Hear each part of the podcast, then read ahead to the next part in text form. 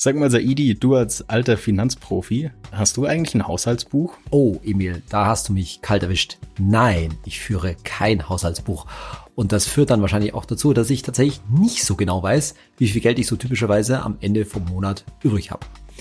Vielleicht geht's dir ja genauso wie mir und vielleicht, lieber Hörerinnen, lieber Hörer, vielleicht führst du auch kein Haushaltsbuch. In der heutigen Folge von unserem Podcast Geld ganz einfach wollen wir mal darüber reden, warum es eigentlich so schwierig ist, sich dazu äh, zu motivieren, ein Haushaltsbuch zu führen und auf der anderen Seite, wie man das eben auch möglichst simpel und einfach machen kann. Darüber reden wir in der heutigen Folge von Geld ganz einfach mit Emil und Saidi von Finanztipp. Bei Finanztipp sind wir der Meinung, Finanzen kannst du selbst. Und wir zeigen dir wie. So, Emil, Gegenfrage. Wie sieht's bei dir mit dem Haushaltsbuch aus? Ja, das wird jetzt, ähm, ich würde jetzt nicht sagen Tiefpunkt, aber ich führe auch kein Haushaltsbuch. Also wir haben hier quasi eine 100% Fehlerquote, muss ich, muss ich zu meiner Schande zugeben. Woran liegt's denn bei dir? Also bei mir liegt es daran, dass ich das tatsächlich natürlich auch so mache, wie ich wir das ja auch hier im Podcast schon mal gesagt haben, dass ich natürlich mein Sparen am Monatsanfang erledige. Ich habe natürlich vor allen Dingen meinen ETF-Sparplan, der am Monatsanfang weggeht, bekanntermaßen, ne, so knappe 25 Prozent von meinem Einkommen spare ich, äh, spare ich da weg. Und ich würde, da bin ich mir auch sicher, weil das habe ich in der Vergangenheit schon gemacht, auch da regelmäßig was auf mein Tagesgeldkonto wegsparen, also per Dauerauftrag. Mit dem Unterschied halt bei mir, dass das Tagesgeldkonto schon ziemlich gut gefüllt ist. Da muss nicht einfach nicht mehr Geld drauf und deswegen mache ich das äh, derzeit, derzeit nicht. Und dadurch habe ich mich halt so von diesem Thema Haushaltsbuch ein wenig ja verabschiedet, weil ich schon weiß, hey, ich ne, im Vermögensaufbau und so weiter, das ist alles geregelt und die fixen Ausgaben, die gehen sowieso am Monatsanfang mehr oder weniger weg und dann kann ich ja relativ gut das Geld, was auf dem Konto noch ist, auch ausgeben, was ich übrigens tatsächlich auch nicht wirklich tue. Also da bleibt tatsächlich jedes Mal am Monatsende aller Regel zumindest noch was was übrig, aber ich kann tatsächlich nicht so richtig sagen, wie viel was, wo du mich eben mit der Frage schon kalt erwischt hast, ist, was, wo es natürlich dazu führt, ist, dass ja, ich habe grundsätzlich meine Ausgaben schon im Blick, vor allen Dingen die fixen Ausgaben, also alles, was halt per Lastschrift oder Dauerauftrag oder so weggeht. Aber ich sitze da jetzt auch nicht so genau drauf. Also zum Beispiel schuldig bin ich in dem Bereich, dass ich sicherlich mal einen neuen Handyvertrag gebrauchen könnte. Das ist bei mir tatsächlich ganz genauso. Also bei mir geht auch die, die ganze Kohle für Sparplan, Tagesgeld, geht am Anfang vom Monat weg. Die Miete ist ja auch gezahlt und dann ähm, hat man ja noch das restliche Geld übrig es ist eigentlich auch, auch kein Problem, die ganzen, die ganzen Versicherungen plant man ja mit ein. Aber ich habe tatsächlich da auch gar keinen Überblick über meine, über meine Einkäufe. Oder äh, auf was sich das summiert. Also es bleibt am Ende immer mehr übrig, als weggeht. Aber mir fehlt da wirklich ja, es ist auch irgendwie so, fehlt mir die Motivation anzufangen. Ist das, ähm, ist das bei dir auch so? Was glaubst du, ist da das, das Hindernis? Ja, das Hindernis ist halt natürlich, glaube ich, wenn man so in sein Online-Banking schaut, einfach die Masse der Kontobewegungen. Ne? Also wie viel da halt vor allen Dingen rausgeht natürlich, ne, reingeht nicht so oft äh, was, aber was viel, viel da einfach rausgeht, da den Überblick, das jetzt irgendwie aufschreiben zu müssen, das ist natürlich irgendwie erstmal, ja, anstrengend. Aber eigentlich ist es total gut, ja. Vor allen Dingen, wenn man halt so das Gefühl hat, man hat dann keine gute Handhabe drüber und man hat so das Gefühl, dass eigentlich am Ende des Monats mehr übrig bleiben könnte. Bei mir ist das ein bisschen das, das Gegenteil der, Fall, ja, weil ich bin halt so ein notorischer Sparfuchs, muss man schon fast sagen, ja. Ich muss mich eigentlich eher so ein bisschen dafür zu zwingen, ja, hey, du darfst schon auch mal dir was gönnen oder was aus, was ausgeben, weil bei mir ist es eher so notorisch eingebaut, dass quasi zu viel am Monatsende übrig, übrig bleibt, weil ich halt bei manchen Sachen ähm, ja so ein bisschen knauserig bin. Das ist jetzt vielleicht nicht beim Essen gehen der Fall, da wurde ich auch neulich danach gefragt, das ist so mein guilty pleasure, also das mache ich schon ziemlich, ziemlich viel, ja, aber gerade was jetzt zum Beispiel so Kleidung angeht, da bin ich schon relativ ähm, relativ sparsam. Aber grundsätzlich, ne, also dieses einen Überblick zu haben über die monatlichen Ein- und Ausgaben, das ist halt schon, schon wichtig. Und da geht es jetzt halt darum, erstmal, wie setzt man bei dem ganzen Thema an. Ich glaube, Emil, du hast ein paar Vorschläge, wie man jetzt eigentlich ähm, da rangehen könnte an, die, an das Thema Haushaltsbuch. Genau, das ist, ähm, läuft so ein bisschen, äh, manche Hörerinnen und Hörer kennen das ja vielleicht schon. Äh, wir machen wieder ein bisschen so einen Baum durch. Erste Entscheidung, die du quasi treffen musst, ist, wie du dein Haushaltsbuch führen musst. Also willst du es ganz klassisch auf altmodisch auf Papier eintragen? Willst du das als Excel-Tabelle machen? Oder möchtest du das zum Beispiel lieber online oder per App machen? Und da gibt's natürlich verschiedene Vor- und Nachteile. Vorteil vom digitalen Haushaltsbuch, ganz klar, der Langzeitvergleich ist viel, viel einfacher. Und du kannst dir natürlich die Daten viel besser visualisieren. Du kannst dir schöne Diagramme machen. Und für viele Leute, mir zum Beispiel auch, hilft es sehr, wenn man das einfach ein bisschen visualisieren kann. Plus, du musst natürlich, und das ist für manche Leute, glaube ich, ein ziemlich enormes Plus, wäre ich tatsächlich auch super froh in dem Fall. Du musst halt selber weniger rechnen, weil die Tabelle oder das Programm rechnet natürlich das meiste für dich. Da hast du jetzt natürlich ähm, dann auch wieder die Auswahl, Excel-Tabelle, Anwendungen. Es gibt spezielle, ähm, spezialisierte Anwendungen, Star Money zum Beispiel, das äh, verschiedene Banking-Dinge in einer, in einem Programm bündelt. Du kannst es aber auch oft einfach über das Online-Banking deiner Bank machen. Und bei manchen Banken kannst du auch Einnahmen und Ausgaben automatisch kategorisieren lassen. Dann hast du quasi schon ein bisschen Haushaltsbuch. Und du siehst im Online-Banking sehr, sehr gut, wohin dein Geld fließt. Nachteil, wenn du das ähm, im Online-Banking machst oder generell Elektronisch fallen natürlich die Barzahlungen unter den Tisch, die musst du einzeln protokollieren. Und im Online-Banking ähm, wird natürlich nicht aufgeschlüsselt, was du mit Kreditkarte oder PayPal gezahlt hast. Das musst du auch wieder einzeln aufdröseln und da einen Überblick behalten. Da ist natürlich der Vorteil vom äh, schriftlichen Haushaltsbuch, da musst du sowieso alles aufdröseln und einzeln eintragen. Und du kannst es physisch zusammen mit den ganzen Belegen und Rechnungen aufbewahren. Der Nachteil finde ich, und das ist für mich ein Riesennachteil beim physischen Haushaltsbuch, einmal bei mir, man bräuchte eine leserliche Handschrift, aber jetzt mal davon abgesehen, man muss sich wirklich hinsetzen und das dann machen und du kannst es zum Beispiel nicht unterwegs im Bus oder im Zug mal so nebenbei irgendwie zehn Minuten investieren und es wieder bisschen in Ordnung bringen.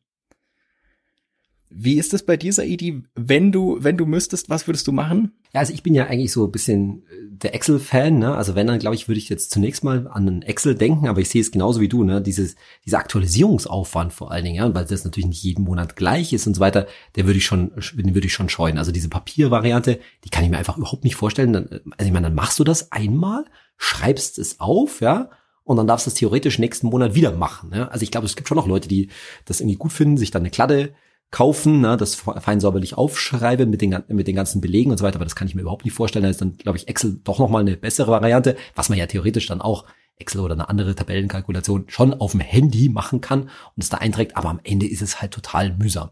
Also da bin ich dann, und das habe ich tatsächlich für mich eine Zeit lang schon gemacht, bin ich dann schon ein ja, Fan von letztendlich von dem Online-Banking. Da musst du dir auch ganz ehrlich kein zusätzliches Programm kaufen. Für, ich glaube, für die allermeisten Leute, da geht's ja mal überhaupt einen groben Überblick zu gewinnen. Und da reichen die diversen Funktionen im Online-Banking. Ja, das gibt's bei den großen Direktbanken, aber das gibt's auch bei andere, anderen Banken. Das wissen, glaube ich, viele Leute gar nicht. Ne? Die, also, liebe Hörerinnen, liebe Hörer, schau mal in dein Online-Banking, denn die Wahrscheinlichkeit, dass deine Bank, das bieten fast alle großen Banken an, dass dein Online-Banking das kann, das ist sehr, sehr wahrscheinlich. Ja, da muss man sich ein bisschen reinfuchsen, weil bei manchen, bei manchen äh, Banken, zum Beispiel bei mir jetzt bei der Comdirect, da sind, ist das schon ziemlich mächtig. Da kann man einiges damit, äh, damit anstellen, aber gerade deshalb muss man sich so ein bisschen damit auseinandersetzen. Das Problem ist tatsächlich das, was Emil schon angesprochen hat, dass man dann immer so eine Restkategorie hat.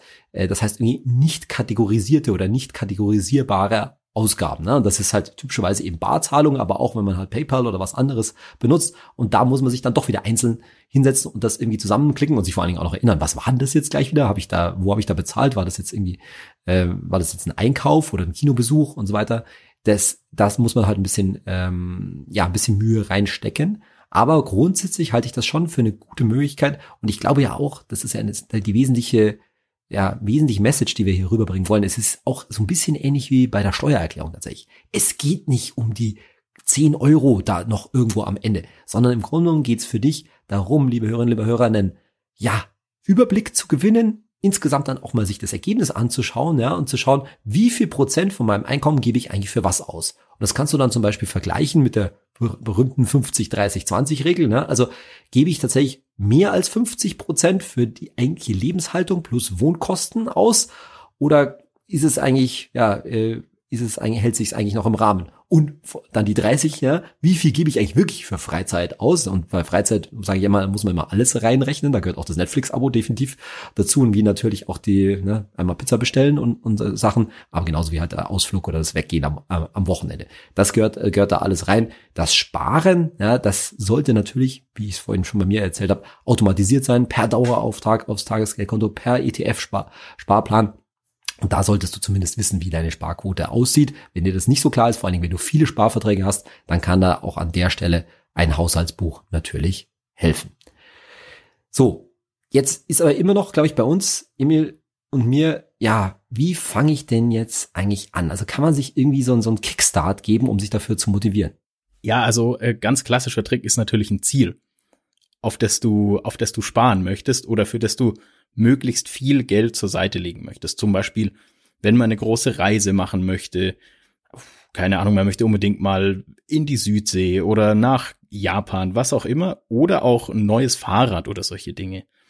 Es kann aber natürlich auch ein Ziel sein, dass du am Ende des Monats einfach nicht mehr allzu sehr aufs Geld schauen musst. Also wenn es wirklich am Ende des Monats bei dir oft kritisch ist oder du manchmal Angst vorm Dispo haben musst, dann lohnt sich das natürlich auch anzufangen und da ist natürlich auch eine gute Motivation, dass man sich einfach diesem Stress nicht mehr aussetzen muss, auch wenn man halt davor den Aufwand investieren muss und sich da jetzt erstmal reinfuchsen muss. Aber dann kann man natürlich einfach noch Sparpotenziale identifizieren.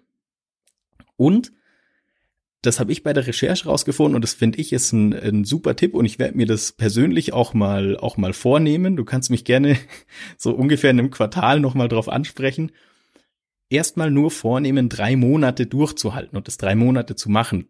Du musst jetzt nicht bis an dein Lebensende immer ein Haushaltsbuch führen, sondern mit den drei Monaten hast du quasi den Zeitraum begrenzt. Du hast aber einen guten Eindruck über die Gesamtverhältnisse, die bei dir so finanziell herrschen.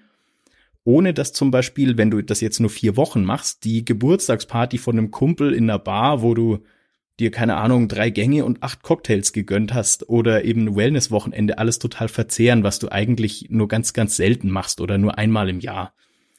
Deswegen diese drei Monate nehmen, das da durchziehen und danach hast du ein gutes Gesamtbild. Wichtig, wenn du das machst, die jährlichen Ausgaben, zum Beispiel deine Haftpflichtversicherung oder dein Sommerurlaub, die müssen trotzdem rein. In dem Fall, weil es aber natürlich nur ein Vierteljahr ist, einfach mit 25 Prozent des Jahresbeitrags, den du dann noch auf die drei Monate sozusagen stückelst. Und ja, dann kommt eigentlich, würde ich sagen, die nervigste Arbeit oder das, was mich immer so ein bisschen abschreckt, ist das bei dir auch so, Saidi, diese Sachen in Kategorien einzuteilen und einzutragen, ist so das, was mich am meisten abhält, also sich da wirklich hinzusetzen und das zu machen? Ja, also das Eintragen ist natürlich das, äh, das, das Anstrengende. Die Kategorien selber zu machen, finde ich jetzt nicht so schlimm, vor allen Dingen, weil ich glaube, das muss man nicht so genau machen. Ne? Also man kann das natürlich beliebig klein äh, runter äh, destillieren, sage ich jetzt mal. Ne? Dann hast du irgendwie groß, hast du Wohnen, dann hast du Essen und Trinken, dann kannst du noch Drogerie unterscheiden, dann wie, wie auch immer, man, wie ich man das aufteilen will. Ich glaube, es ist wichtig, zunächst mal, dass du natürlich die Fixkosten und die variablen Kosten unterscheiden musst. Das ist klar, Fixkosten ist halt alles, was regelmäßig weggeht. Regelmäßig, wie Emil es gerade gesagt hat, ne, also monatlich in aller Regel Miete, Strom, Internet und so weiter, aber eben auch die, die jährlichen Geschichten und dann die variablen Sachen, die halt in vielen Fällen dann entweder bar oder per Karte, PayPal und so weiter rausgehen, ne, sowas wie Essen und Kleidung. Und die größte Kategorisierung ist natürlich die, die ich vorhin schon angesprochen habe, zu sagen, ich unterscheide zwischen meinen Lebenshaltungskosten inklusive Wohnen. Das Wohnen würde man natürlich immer extra aufschreiben, aber Lebenshaltung, da gehört natürlich auch so der Drogeriemarkt und sowas dazu. Und dann aber den Sachen, naja, auf die ich im Zweifelsfall halt auch verzichten könnte. Gerade beim Drogeriemarkt ist natürlich die Frage, ne? Also irgendwie Shampoo wirst du nicht verzichten können, ne? Aber dann gibt's halt so diverse, ja, was weiß ich, Schönheitsartikel und Wässerchen und was man sich so alles kaufen kann. Kann man sich schon fragen, brauche ich das ungefähr? Das musst du natürlich letztendlich mit dir selbst ausmachen ob das jetzt sagst, ey, das, da kann ich auf gar keinen Fall drauf verzichten, oder sagt, na ja, das gönne ich mir eigentlich nur, weil es mich halt irgendwie glücklich äh, glücklich macht. Aber genau diese Unterscheidungen, die muss man halt leider äh, leider treffen, weil darum geht's schon auch dann auch im weiteren Sinn. Wofür machen wir das? Natürlich auch um Geld zu sparen, aber auch um zum einzuschätzen, zum Beispiel, ja, wenn man über die Altersvorsorge nachdenkt, wie viel brauche ich denn so wirklich mindestens, ja, auch für eine BU, für eine Berufsunfähigkeitsversicherung, was muss ich mindestens absichern, was brauche ich wirklich essentiell zum Leben? Und worauf könnte ich eventuell auch verzichten. Diese Unterscheidung zu treffen, das ist schon ziemlich schwierig.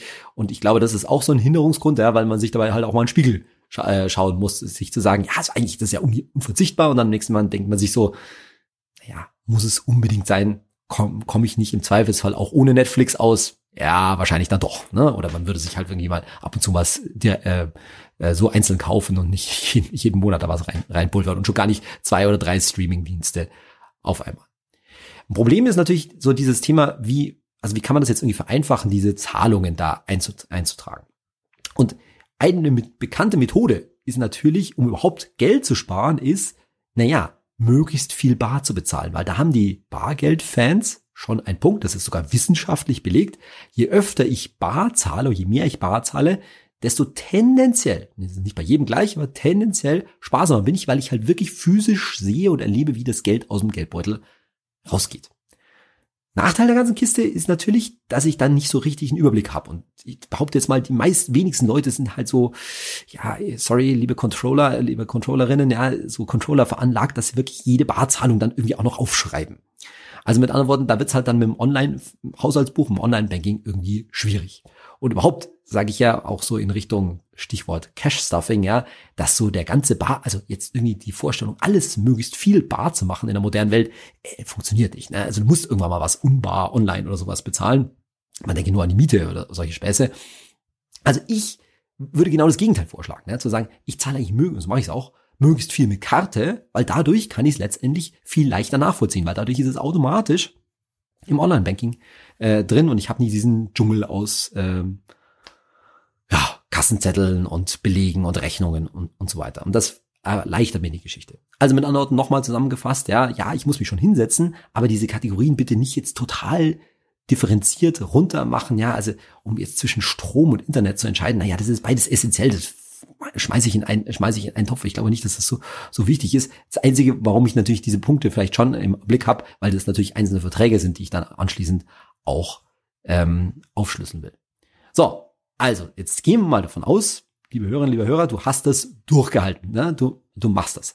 Wie gehen wir jetzt an die Analyse ran? Also wie schaffen wir es jetzt eigentlich? Ich meine, das ist ja nicht nur einfach so, damit man mal alles einfach aufgeschrieben hat, sondern soll ja auch was bei rausspringen. Emil, was würdest du schon vorschlagen? Wie würdest du jetzt, wenn du es denn dann machst, ja, was du dir offensichtlich jetzt vorgenommen hast, wie würdest du da für dich versuchen, jetzt, ja, ein Sparpotenzial zu entdecken? Also natürlich einfach erstmal rausfinden, wofür gebe ich am meisten Geld aus. Das ist natürlich in der Regel Miete und Auto. Miete kann man nicht verzichten. Man kann natürlich überlegen, ähm, gebe ich vielleicht einen zu hohen Prozentsatz meines Einkommens für Miete aus ist ja zum Beispiel auch vor allem vor einem Umzug praktisch so ein Haushaltsbuch zu machen, um zu wissen, wie viel könnte ich mir jetzt eigentlich maximal leisten, prozentual von meinem Gehalt. Also wo sollte ich tatsächlich ähm, die Grenze setzen, dass man das auch wirklich nicht mal so nach Gefühl beantwortet, sondern dass man es tatsächlich aus der eigenen Buchhaltung raus quasi beantworten kann.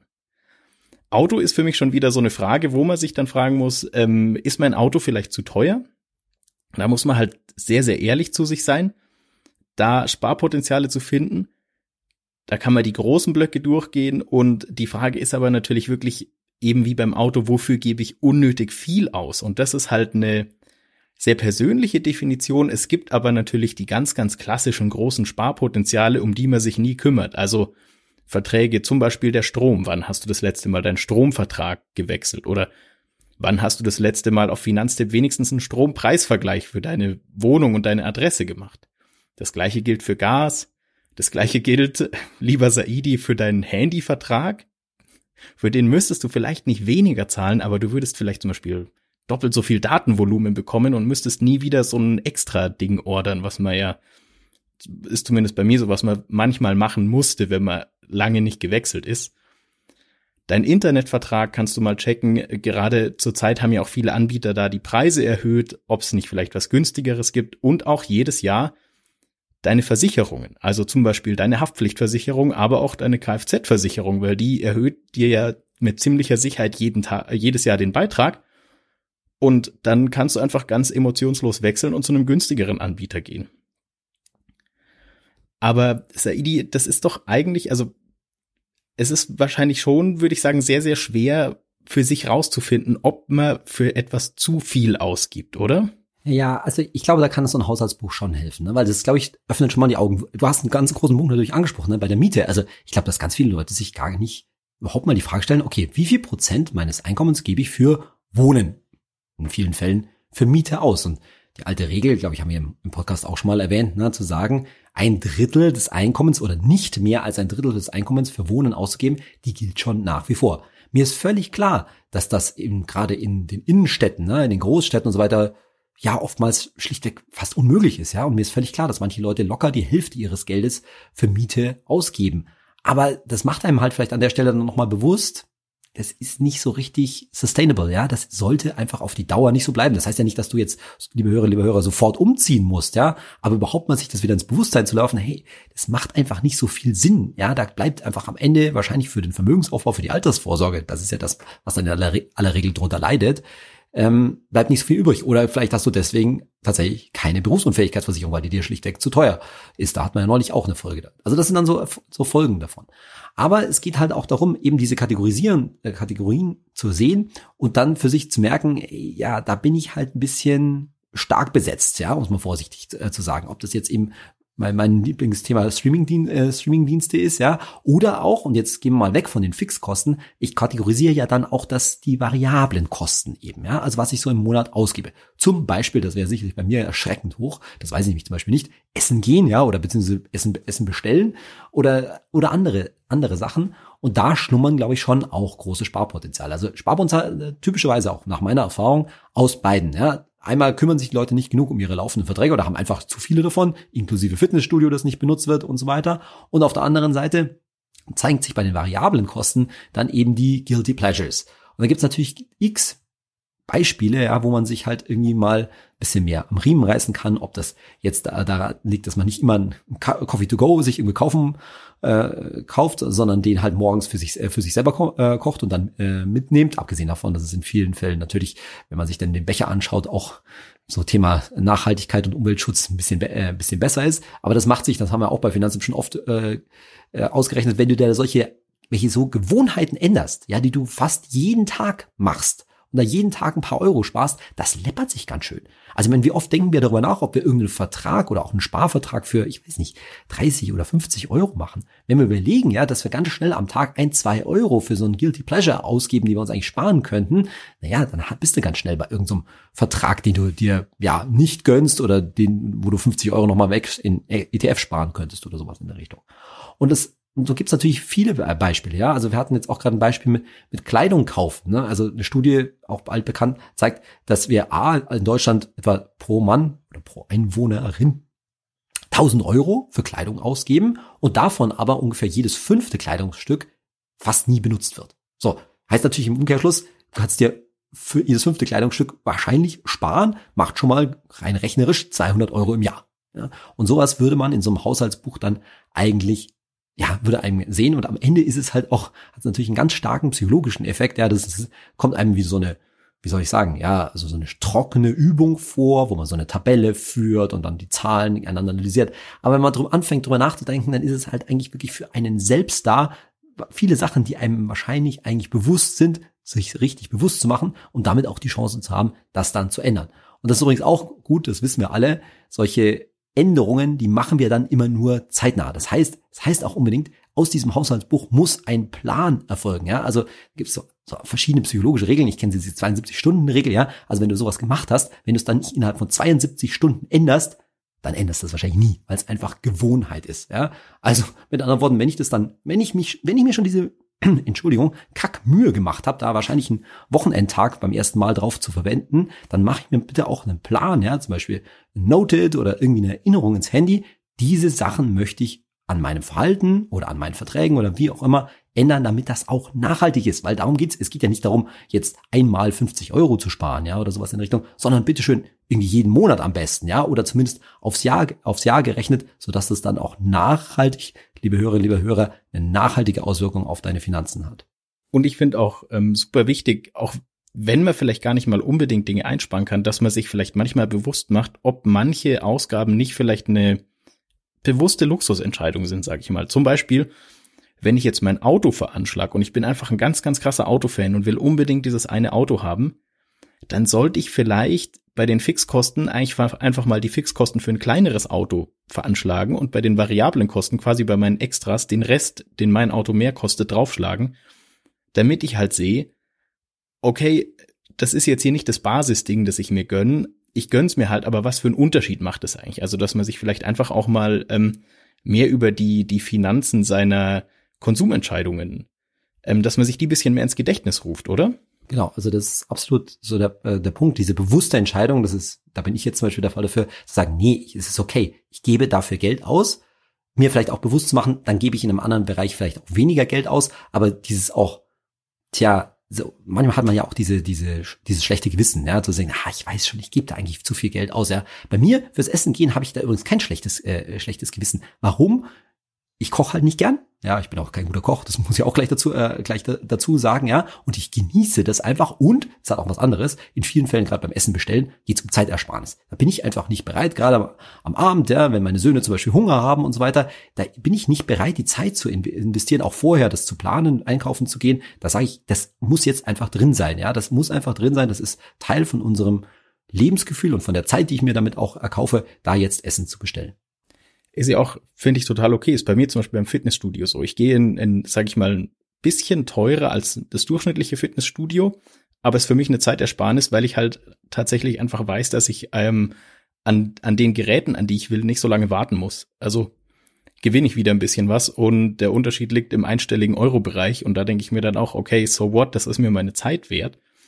Aber eigentlich ist ja das Wichtigste wirklich nur, sich hinsetzen, das drei Monate mal durchzuziehen, zumindest in einem ganz, ganz basic Umfang, damit du über die ganz groben Sachen mal Bescheid weißt und dann ganz in Ruhe Entscheidungen treffen. Und ich werde jetzt in den kommenden Wochen auch mal damit loslegen, damit wir irgendwann drüber Bilanz ziehen können, sage ich dir. Wir werden es hören, Emil, wir werden es hören.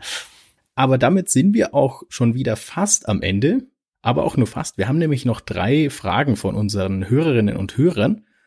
Und da ist die erste von Svenneke. Hey Saidi, in welchem Alter sollte man die BU spätestens abschließen? Tja, wie bei so vielen Sachen ist es bei, auch bei der BU fast nie zu spät. Naja, das stimmt nicht ganz. Irgendwann wird es tatsächlich schwierig. Ich sag mal so, spätestens jenseits der 50 ähm, entweder ist der Beitrag einfach utopisch hoch, ja, oder man bekommt, bekommt sie einfach nicht mehr, entweder weil die Versicherer gar kein Angebot mehr machen oder leider der eigene Gesundheitszustand leider schon nicht mehr so gut, so gut ist. Aber es gibt definitiv kein, ja, höchstes Endalter, sondern wenn du noch keine hast, dann mach dich mal auf die Sorgen, ja, äh, geh mal zu den Maklern, die wir bei Finanztipp empfehlen und äh, hol dir einfach mal Angebote ein und dann kannst du immer noch mit dir selbst ausmachen, äh, ob dir der Beitrag zu hoch ist oder ob du die BU entsprechend runterschrauben kannst, sodass es irgendwie bezahlbar ist, denn eine Mindestabsicherung in irgendeiner Form für das Gehalt die sollte man immer haben und ganz klar, je älter man ist, desto dringender braucht man sie, weil die Wahrscheinlichkeit, dass man BU wird, natürlich immer höher wird mit dem Alter.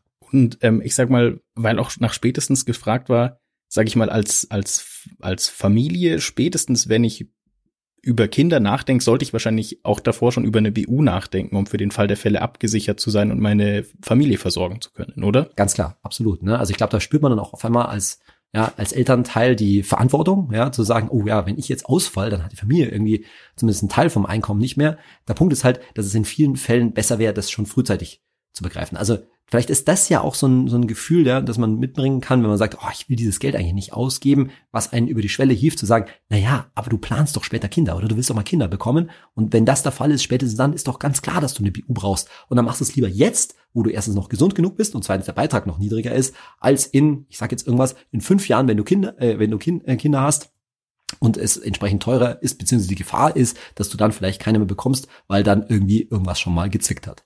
Und wir haben noch eine zweite BU-Frage von Stefan.Schüler. Wie oder wann kann ich eine BU nach Long-Covid mit Reha-Aufenthalt bekommen?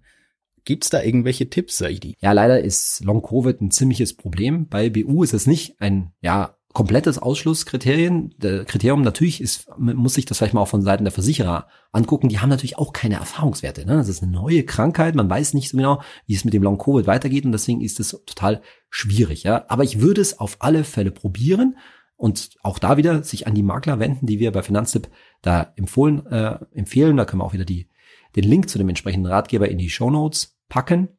Und wichtig an der Stelle ist halt, wenn es für eine volle BU nicht reicht, dann gibt es immer noch Alternativen. Ja? Also eine BU ist nur die wahrscheinlich beste Form der Gehalts- oder Einkommensabsicherung, aber gibt es auch Erwerbsunfähigkeitsversicherungen, da gibt es Multirisk-Versicherungen, gibt es Dread Disease. Ich gehe jetzt auf diese Alternativen nicht im Detail ein, aber mit diesem, wieder mit diesem Bewusstsein hinzugeben, hey, ich brauche so eine Mindestabsicherung und vielleicht kann ich jetzt mir zumindest mal eine Alternative zu einer BU für ein paar Jahre, kann ich ein paar Jahre bekommen und wenn dann die Long-Covid Symptome und das alles abgeschlossen ist und danach muss ich wahrscheinlich noch ein paar Jahre warten, würde ich erwarten, ja, typischerweise fünf Jahre wäre so ein Punkt, dann kann ich immer noch quasi aufstocken auf eine volle BU. Den Link zu den Alternativen zur BU, zu unserem Ratgeber dazu, packen wir dir auch in die Show Notes. Und, Saidi, wir haben noch eine letzte Frage von NAFTA-23.